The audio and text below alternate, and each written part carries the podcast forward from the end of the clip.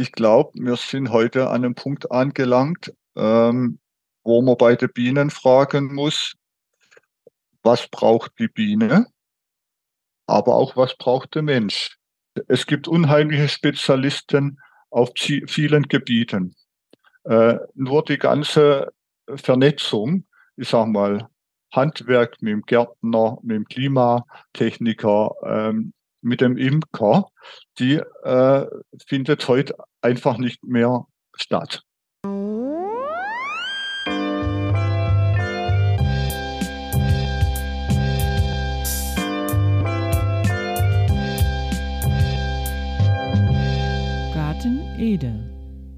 Herzlich willkommen, meine Damen und Herren. Herzlich willkommen zur ersten Folge Garten Ede. Wir sind wieder zurück. Ich bin erstmal im Januar noch alleine. Das wird dann ab Februar sich wieder ändern. Dann kommt Ronny wieder dazu. Und ich habe mir überlegt, ähm, über was können wir jetzt im Januar reden, weil das Gartenjahr hat noch nicht begonnen. Die Aussaat lässt auch noch ein bisschen auf sich warten, weil es ist noch ein bisschen sehr früh. Und da ist mir der Andreas Heidinger in den Kopf gekommen. Der ist leidenschaftlicher Imker, hat ein Buch geschrieben mit Bienen die Welt retten, ist Erfinder und Entwickler der Bienenkugel und wird uns so einiges übers Bienenjahr erzählen, wird uns ein bisschen äh, was berichten, was wir in unseren Gärten für das Bienenüberleben und für äh, die Insektenwelt tun können. Und äh, ich wünsche euch da ganz viel Spaß. Freue mich natürlich, wenn ihr auf Abonnieren, Folgen und Co. klickt und uns eine wunderbare Bewertung da lasst. Und damit würde ich sagen, viel Spaß mit den zwei Folgen mit dem Andreas.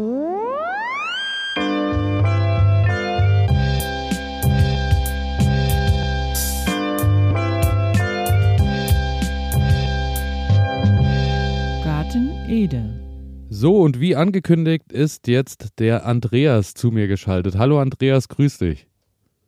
Hallo Elias. Wie, wie geht's dir? Wir sind über Zoom zusammengeschaltet. Du äh, sitzt in Dachau, wenn ich das äh, richtig in Erinnerung habe. Genau, hast du richtig in Erinnerung. Du warst ja erst neulich hier. genau, genau. Ich habe es schon mal äh, kurz ähm, in der Anmoderation erwähnt. Ähm, wir sind zusammengekommen, da ich im ähm, November bei dir war äh, zu einem Workshop und äh, zum Umgang mit äh, deiner Bienenkugel. Genau, so war. War ein schöner Tag mit dir und ja. hat total Spaß gemacht, waren total nette Leute da. Das äh, kann und ich das kann ich nur absolut zurückgeben. Es war wirklich ein toller Tag. Wir haben die Schreinerei äh, ja besucht, dann haben wir uns ein bisschen angeschaut, wie äh, die Bienenkugel aufgebaut ist und so. Dazu kommen wir dann äh, später natürlich auch nochmal im Detail. Ähm, wir werden die mhm. Sendung, unser Gespräch so ein bisschen auf zwei Teile. Heute äh, in der ersten Folge beschäftigen wir uns so ein bisschen allgemein mit den Bienen und dann im zweiten Teil werden wir dann nochmal äh, auf deine Bienenkugel eingehen und was es sonst noch so beim Imkern rundherum gibt zu beachten gibt. Aber erstmal, Andreas, äh, die Leute, die uns zuhören, äh, die dich noch nicht kennen, kannst du kurz ein bisschen was über dich erzählen, was du so machst und äh, wie du vielleicht auch zum Imkern gekommen bist. Und ja, erzähl doch mal den Hörerinnen ein bisschen was. Also, da muss ich schon weit ausholen. Ja, gerne.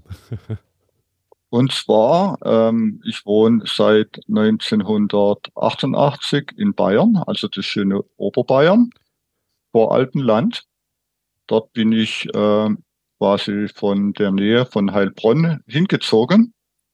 Und äh, wir haben äh, wir haben früher daheim immer tolle Äpfel von der Streuobstwiese gehabt, also alte Sorten, die total gut schmecken, die lagerfähig sind und, äh, und wo man lange lagern kann und äh, die man nicht, sagen wir, in die Küche legt und nach zwei Tagen fangen sie in, von ihnen an zu faulen. So wie man das bei und den so Supermarktäpfeln kennt. Ja, genau. Und äh, wenn man dann dran riecht, dann riecht der Apfel nicht nach äh, Apfel, sondern äh, ja, nach Chemie. Ja, ja, ja kennst vielleicht auch, gell? Ja, auf jeden Fall. Ich denke, äh, das kennen auch alle unsere Hörer und Hörerinnen, äh, dass ja. so ein Apfel von der eigenen Streuobstwiese oder äh, von der oder überhaupt, dass man, wenn man den, wo man weiß, wo der Apfel herkommt, der natürlich einen ganz anderen Geschmack mit sich bringt, beziehungsweise auch, äh, ja, wie gesagt, äh, im, im, Vergleich zum Supermarkt sich auch etwas länger hält, denke ich. Ich glaube, äh, ja, das ja. kennt man, genau. Genau, und so, genau, so habe ich dann das Bedürfnis gehabt, eigentlich wieder einen gesunden Apfel zu genießen und den Apfel aber, den, diese Äpfel äh, gab es aber nicht zum Kaufen. Und äh, so habe ich dann eigentlich den, äh, meiner Frau den Wunsch geäußert, ob wir nicht eine Streuobstwiese an, ähm, anlegen oder eine kaufen und beziehungsweise eine pachten. Und so ist uns eine Streuobstwiese ähm, angeboten worden mit knapp einem Hektar, also 9000 Quadratmeter, mit einem alten Baumbestand, ich sag mal, in, ähm, 20 Kilometer von Dahoi entfernt. Und der alte Baumbestand, äh, das waren alle äh, 70 Jahre alte Bäume mit äh, unterschiedlichen Apfelsorten, also alles alte Apfelsorten. Ähm, Kaiser Wilhelm, Züchtung von 1860. Oh, okay. Die Gold, ja, dann mit der Goldparmene, die ist im 12. Jahrhundert äh, von England gekommen. Dann äh, der braune Boskop äh, von, äh, ist von Holland, äh, nennt sich auch Lederapfel, der rote, Apfel, der rote Boskop, der Lederapfel. Die klassischen Lederäpfel, die man heute äh, verzüchtet in äh, quasi äh, Obstläden oder Naturkostläden ähm, kaufen kann. Aber das sind eigentlich, die man heute kaufen kann, das sind alles wieder Weiterzüchtungen. Ja, ja. Und die, und die ähm, viele Leute haben ja Apfelallergien. Und, und das komischerweise ist, viele, die unsere Äpfel essen oder auch unseren Apfelsaft trinken, die spüren gar nichts von der Allergie. Ja, davon habe ich schon häufiger ja. gehört. Wir hatten auch mal äh, eine Folge mit der Röner Apfelinitiative und da ging ja. es auch genau um das Thema, dass diese ganzen Apfelallergien äh, in der Regel nicht auftreten, wenn man einen unbehandelten Apfel hat, der aus einem äh, alten, aus einer Ap alten Apfelsorte eben äh, ist.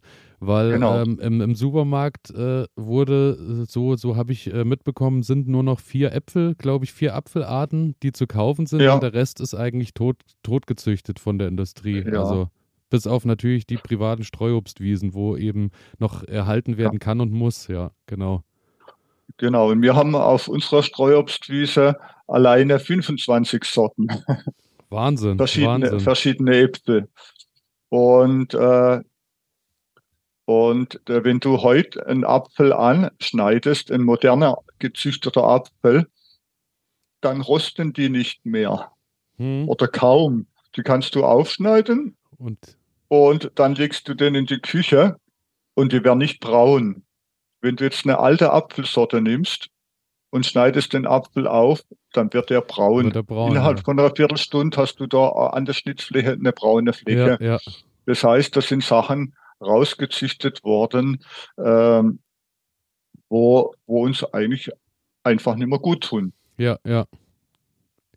Okay. Und äh, das kann man eigentlich dann ganz leicht testen, ähm, ohne jetzt in der Apfel reinzubeißen ist das jetzt ein verzüchteter Apfel oder ist noch eine alte Apfelsorte? Und die haben ja äh, die unsere Vorfahren, sage ich jetzt mal so, in zweiter, dritter äh, Generation vorher, die haben ja, äh, da war ja noch, noch nicht selbstverständlich, dass man Orangen oder Obst oder äh, Äpfel von Neuseeland oder sonst woher bekommt, sondern die haben ja darauf geschaut, dass sie im ganzen Jahr über ähm, Früchte haben, im ganzen Jahr über Obst haben. Aber was haben die gemacht? Die haben dann Obstbäume gepflanzt, also Apfelbäume, wo, wo Apfelsorten im, äh, ich sag mal, im August schon reif waren, wo die Genussreife im August waren. Die hat man dann vier Wochen oder sechs Wochen essen können, bis vielleicht Mitte September dann ist der nächste Apfel kommen und so weiter. Und so äh, haben die eigentlich dann, ähm, dann auch geschaut, wann ist der Apfel genussreif und wann äh, ist der Apfel oder zuerst, wann ist der Apfel pflückreif.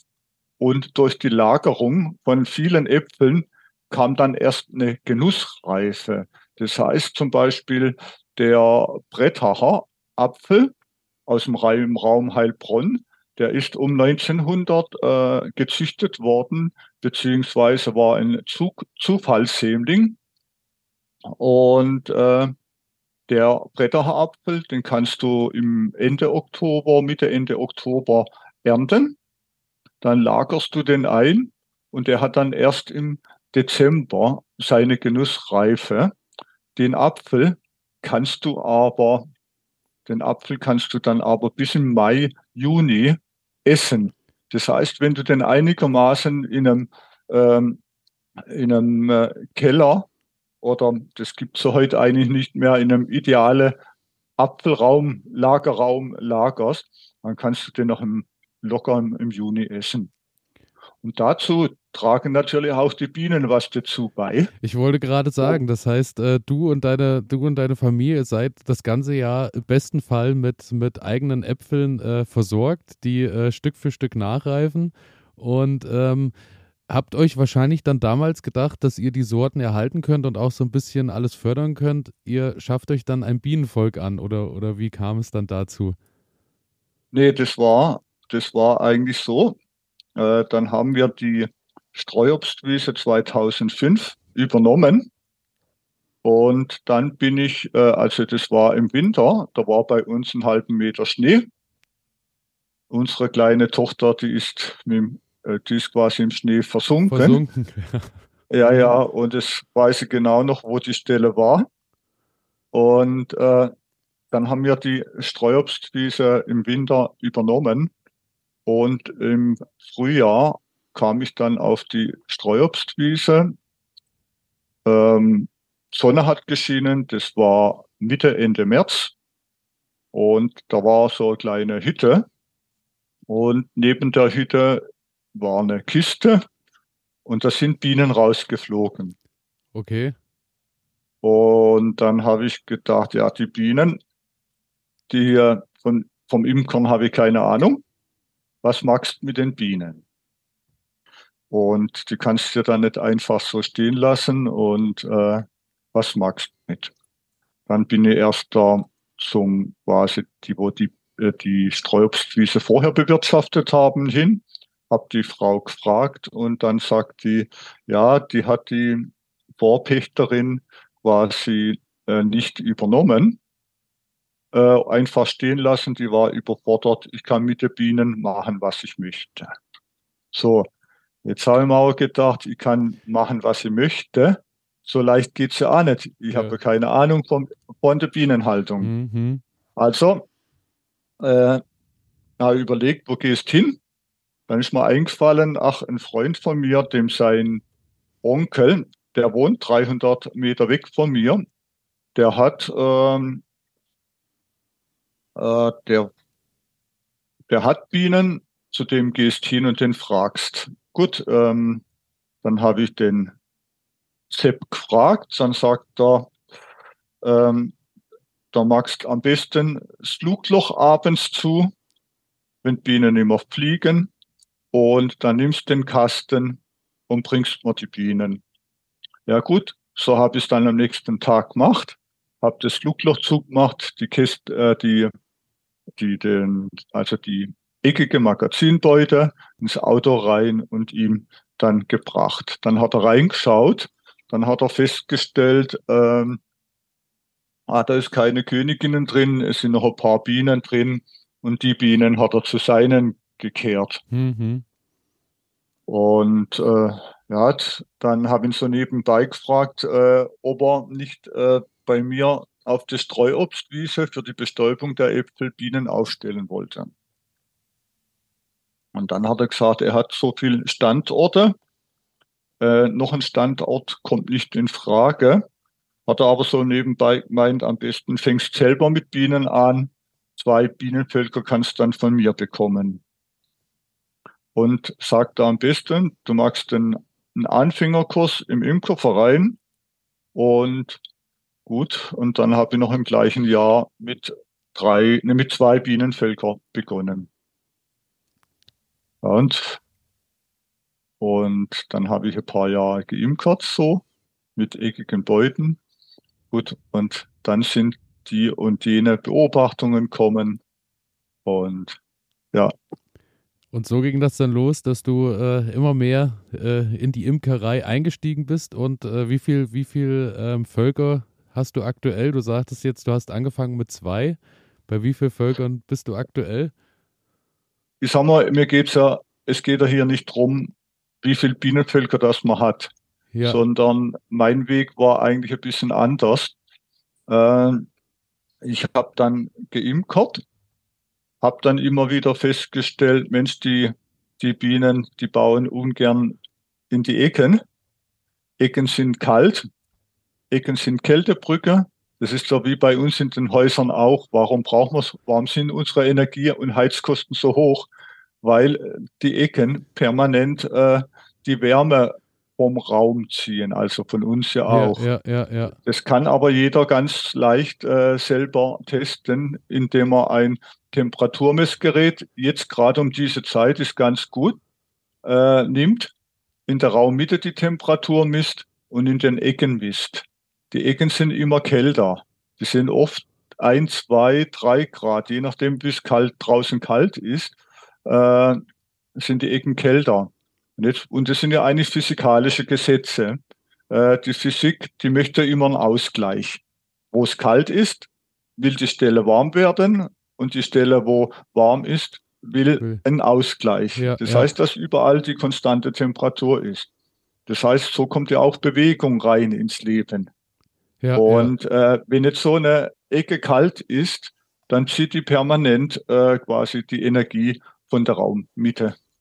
Und entsprechend äh, müssen wir dann halt immer mehr heizen.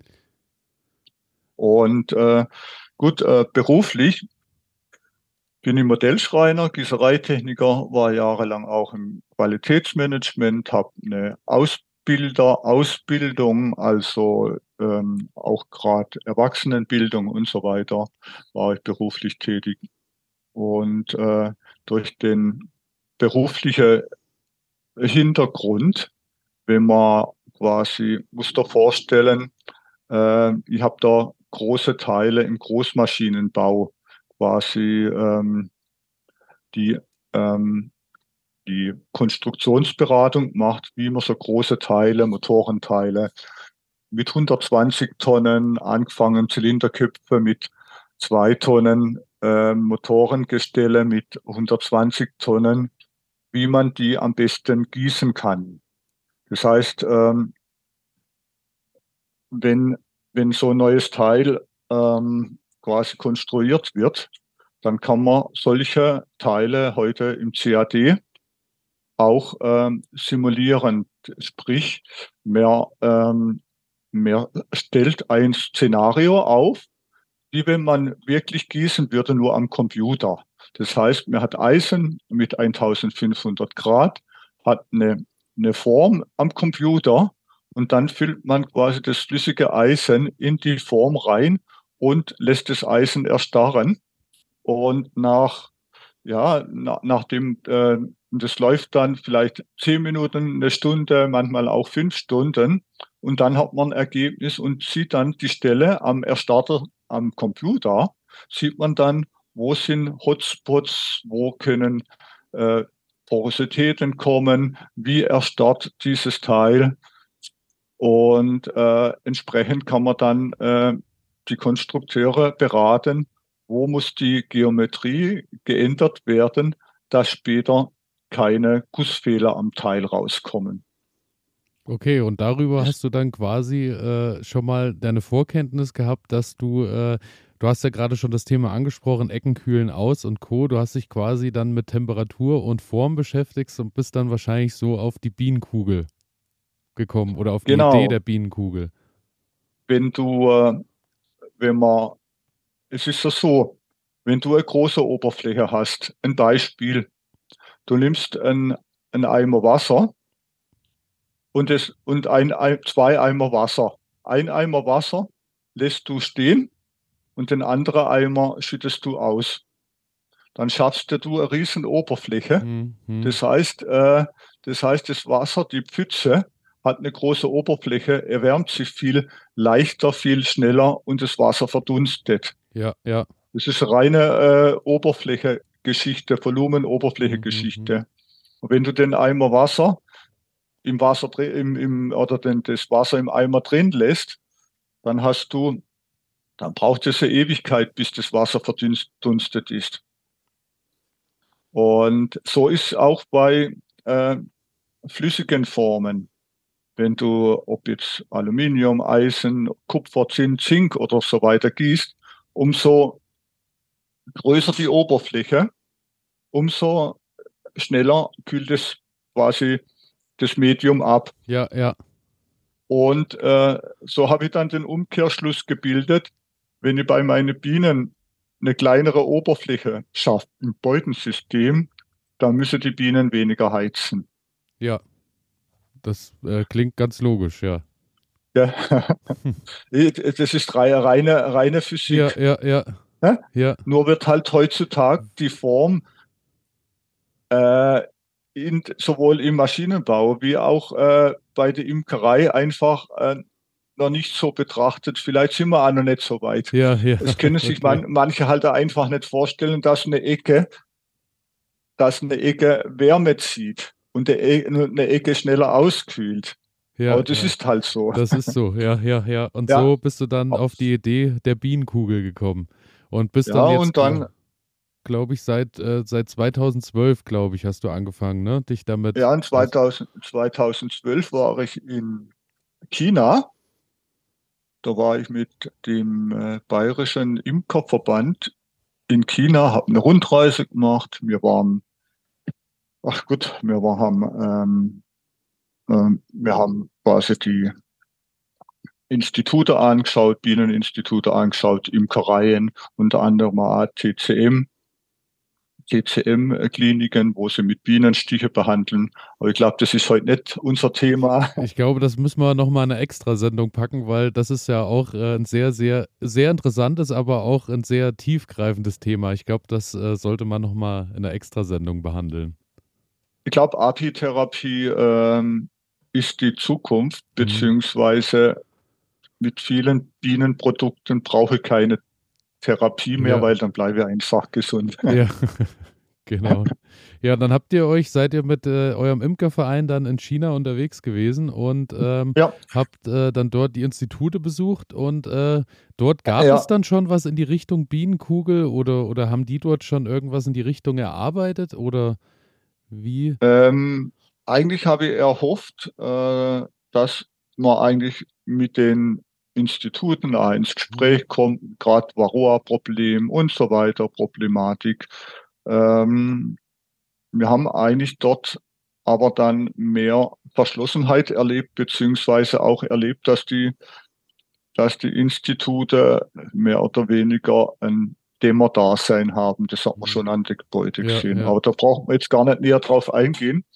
Ähm, ich habe aber dann äh, damals schon äh, im Bus oder abends am Hotel mit alten, erfahrenen Imkern Diskussionen geführt, ja, was würde sie davon halten, wenn man die Bienenhaltung statt eckig rund machen würde, hab mir, hab dann mir Tipps geholt, was muss ich beachten und so weiter. Und äh, ja, dann, das war dann sehr interessant. Und dann habe ich mir gesagt, auf dem Rückflug, beziehungsweise wir waren dann auch in der ähm, die, ähm, verbotenen Stadt in Peking, hast du vielleicht schon davon mhm. gehört? Ja, ja.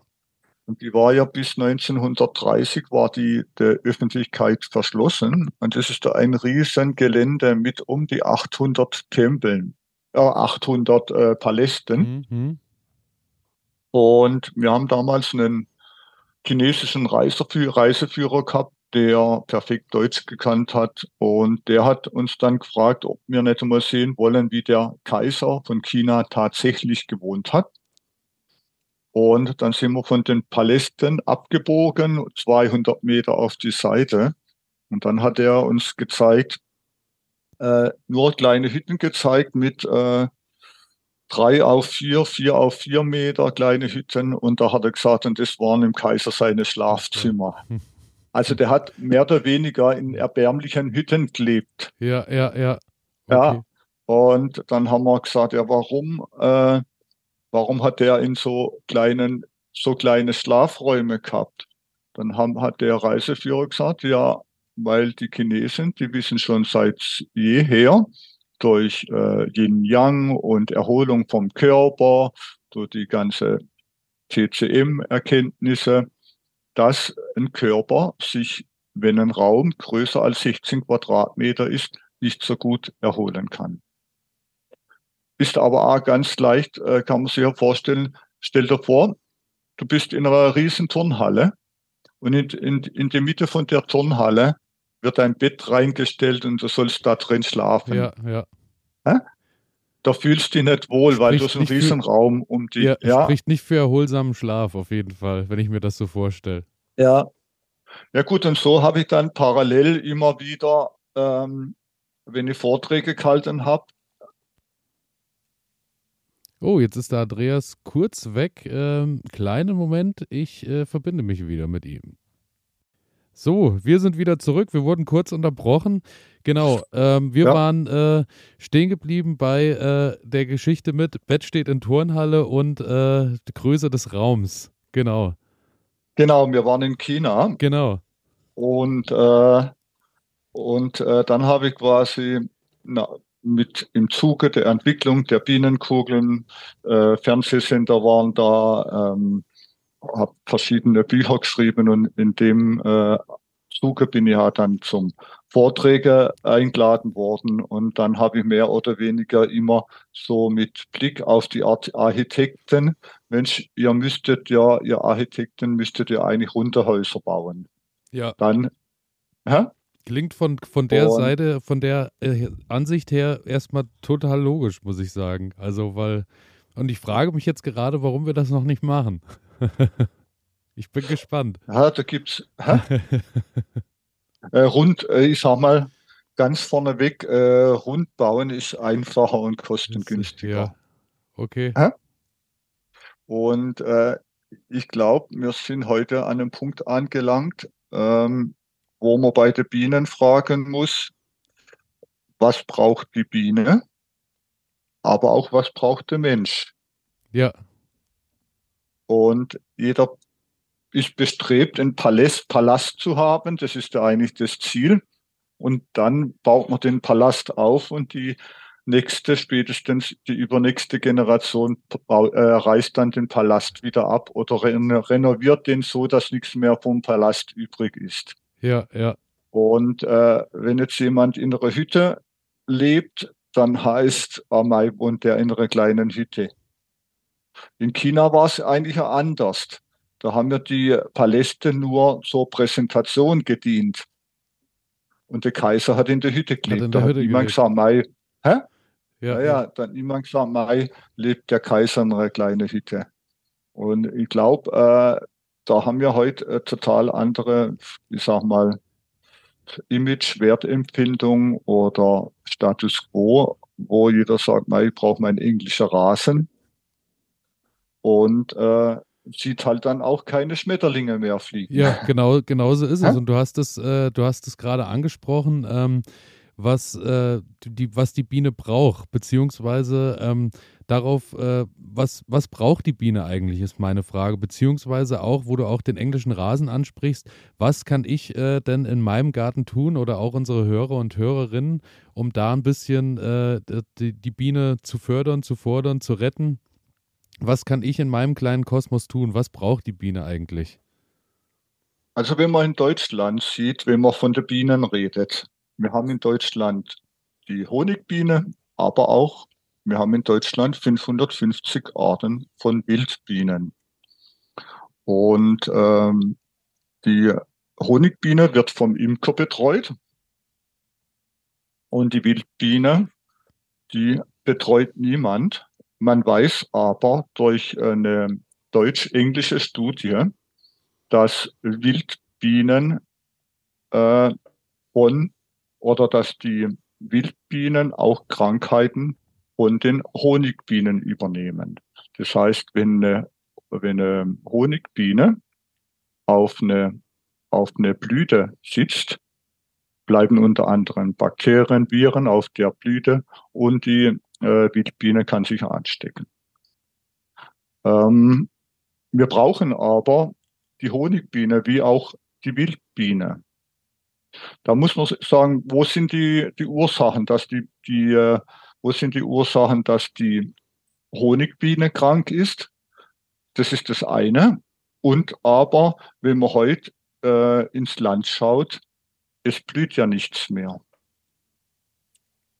Und äh, was in der Landwirtschaft angebaut wird oder in unseren Wäldern, ähm, da sind zu, also sagen wir, 70 bis 80 Prozent haben wir keine Trachtpflanzen mehr auf der Fläche in Deutschland.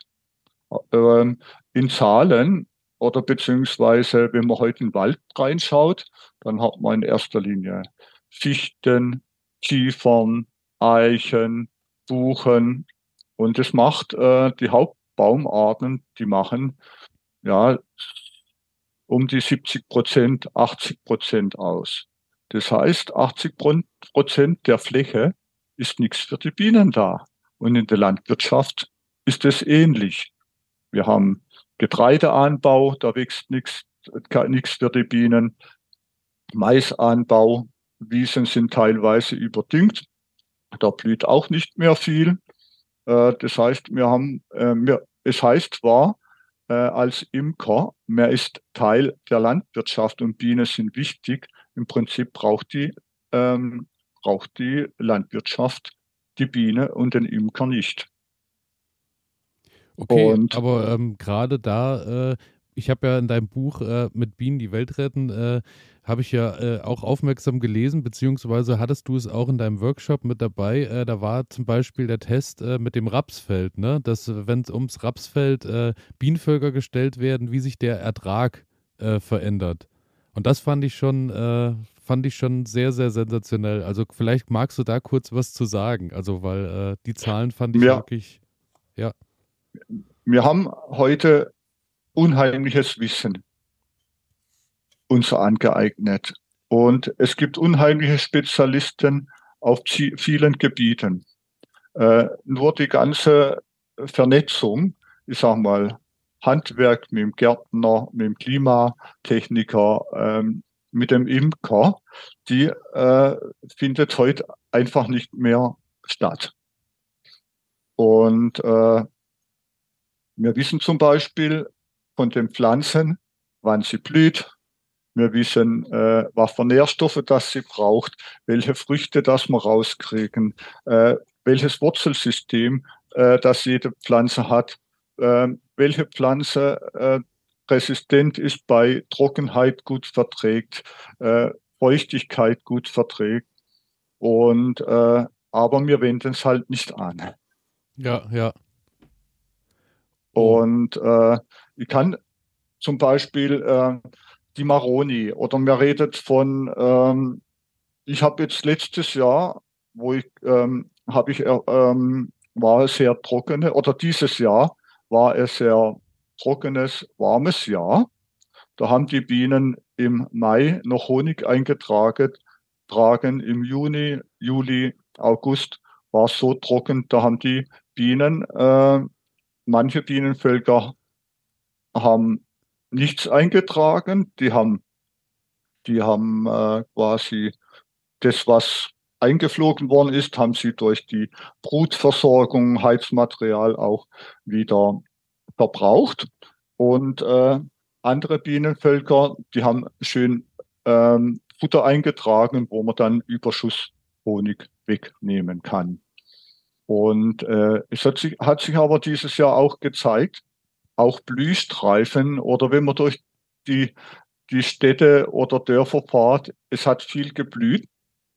Aber wenn eine Pflanze, ähm, wenn es warm ist und eine Pflanze blüht und es ist zu warm, dann gibt die, äh, dann gibt die Blüte kein Nektar ab. Das heißt, die Bienen fliegen an, der, an die Pflanze hin kriegen aber kein Nektar.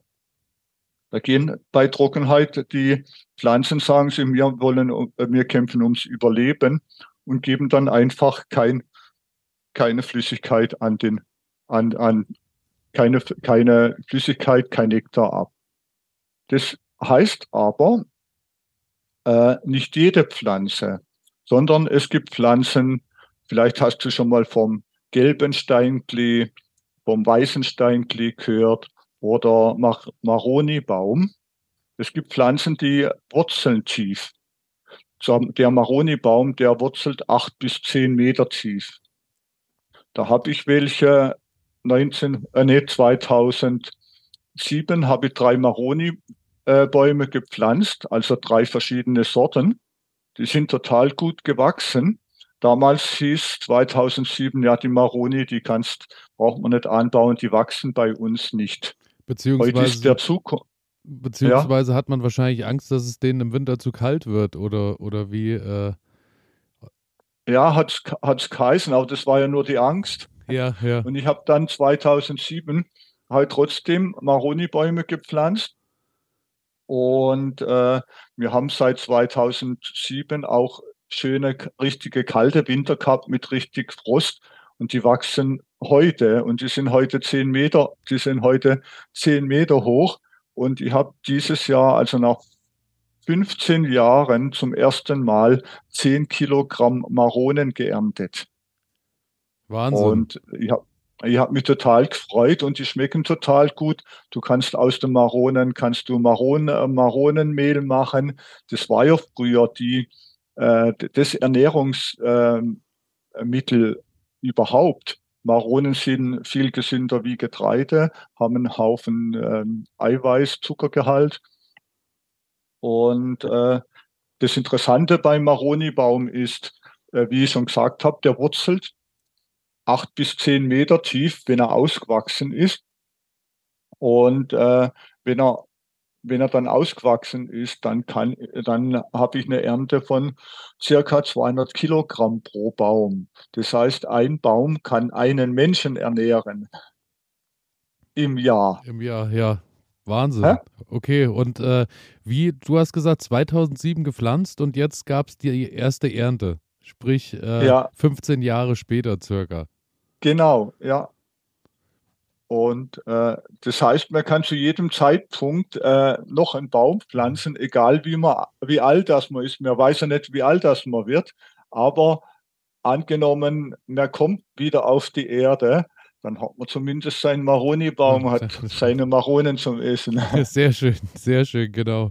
Und ähm, uns hören jetzt äh, auch viele äh, Leute zu, die jetzt nicht unbedingt den Platz haben, um, um viele Bäume zu pflanzen, sondern eher eben auch Kleingärten und Co. besitzen. Ähm, hast du da vielleicht auch noch einen Tipp, äh, was man da für die Bienen machen kann, auch auf kleinem Raum? Ja, ähm, wenn wir ganz kurz noch bei den Maronen ja, bleiben. Gerne, Entschuldigung. Der, ja. der Maronibaum hat die äh, Besonderheit, der blüht erst im Juni, Juli. Das heißt, wenn alle andere Obstbäume schon verblüht sind, dann blüht erst der Maroni-Baum. Das heißt, er gibt noch Nektar ab für die Bienen und für die Wildbienen. Und äh, bei Maroni-Baum ist so, äh, von einem Hektar Maroni-Wald, wenn man den, man muss jetzt nicht äh, in Monokultur denken, angenommen, man hätte fünf Hektar und in Mischwald einen, einen Hektar Maroni dabei, dann könnte man ohne weiteres äh, 500 bis 600 Kilogramm Honig von den Maronen ernten. Das heißt, ich habe drei Ernten bei Maroni. Ich habe die, ich hab die Honigernte, habe die Früchteernte und später habe ich die Holzernte. Ja. Und heute, heute ist der Wald eigentlich so ähm, aufgebaut, die ganze Waldwirtschaft weltweit, und dass ich nur, ähm, äh, dass ich nur den Holzertrag sehe. Dabei, man muss eigentlich sehen, wie kann ich das meiste aus dem Hektar rausholen. Aber auch im Kleingarten ist so, ähm, da, da zählt ja auch, was ähm, bringt was für die Bienen. Wie gesagt, der bei dem Steinklee oder äh, Steinklee oder es gibt äh, viele Kräuter, wo man eigentlich sämtliche äh, Gartenkräuter kann man eigentlich im, im Garten anbauen, wo man dann Insekten anlockt. Und äh, ich sag mal, ich möchte jetzt nicht in die Tiefe gehen von den Pflanzen, sondern einfach, wenn man was anpflanzt, zu schauen, sind es Tiefwurzler, Flachwurzler, wann blüht was, so dass man auch ähm, ein ganz Jahrestrachtangebot im Garten hat für die, für die Bienen und für die, für die, ähm, für die Wildbienen. Und dann bleiben auch die Schmetterlinge im Garten. Dann bleibt wunderbar. Dann ist, ja, ja. Dann ist allen geholfen, beziehungsweise ähm, so ist ja auch äh, unser Ansatz hier, dass wir ja auch sagen, wir planen so das Jahr so durch, dass wir halt auch übers Jahr nicht nur ernten können, sondern halt eben auch äh, Nahrung schaffen, nicht nur für uns, sondern auch für die Insekten rundherum. Und ich glaube, das ist so der Ansatz, wo man auf jeden Fall hinkommen muss, dass man auch nicht nur plant mit, äh, wir setzen im, im Mai die Tomaten raus und die sind dann irgendwann im Oktober vorbei und dann war es das, sondern ich glaube, wie du gerade schon sagst, äh, bei, bei all deinen Ansätzen, es muss eben ein bisschen bisschen dafür gesorgt werden, dass ganzheitlich gedacht wird, dass so das komplette System irgendwie mitbedacht wird. Genau. Das ist, glaube ich, so, dass. Na gut, ähm, was will ich essen? Kann ich da anfangen? Ach. Was schmeckt mir? Das baue ich an. Genau. Das Obst, wo ich gern esse, baue ich an. Ob das jetzt äh, Himbeeren sind, ob das Brombeeren sind. Das sind ja, äh, äh man, man, man hat ja nicht nur äh, die Fruchternte, man hat ja auch die Honigernte. Ja, genau, genau. Und, wenn äh, man Bienen hat. Wenn man Bienen hat, genau. Und äh, das ist auch das richtige Stichwort, weil ähm, wenn man Bienen hat, äh, wie das mit dem, äh, wie man vielleicht einsteigen kann, äh, was man vielleicht vorher besuchen sollte, über was ich mir so alles Gedanken machen muss, würde ich sagen, besprechen wir dann in der zweiten Folge. Alles klar. Würde ich Elias, sagen. Gell? Wunderbar. Ja. Dann ähm, erstmal vielen Dank für den Teil 1 und ähm, wir hören uns gleich in Folge 2 wieder würde ich sagen. Alles klar. Ja, ich freue mich, ja. Ich mich Bis auch. Dann. Bis dann. Ja. Ciao. Ciao.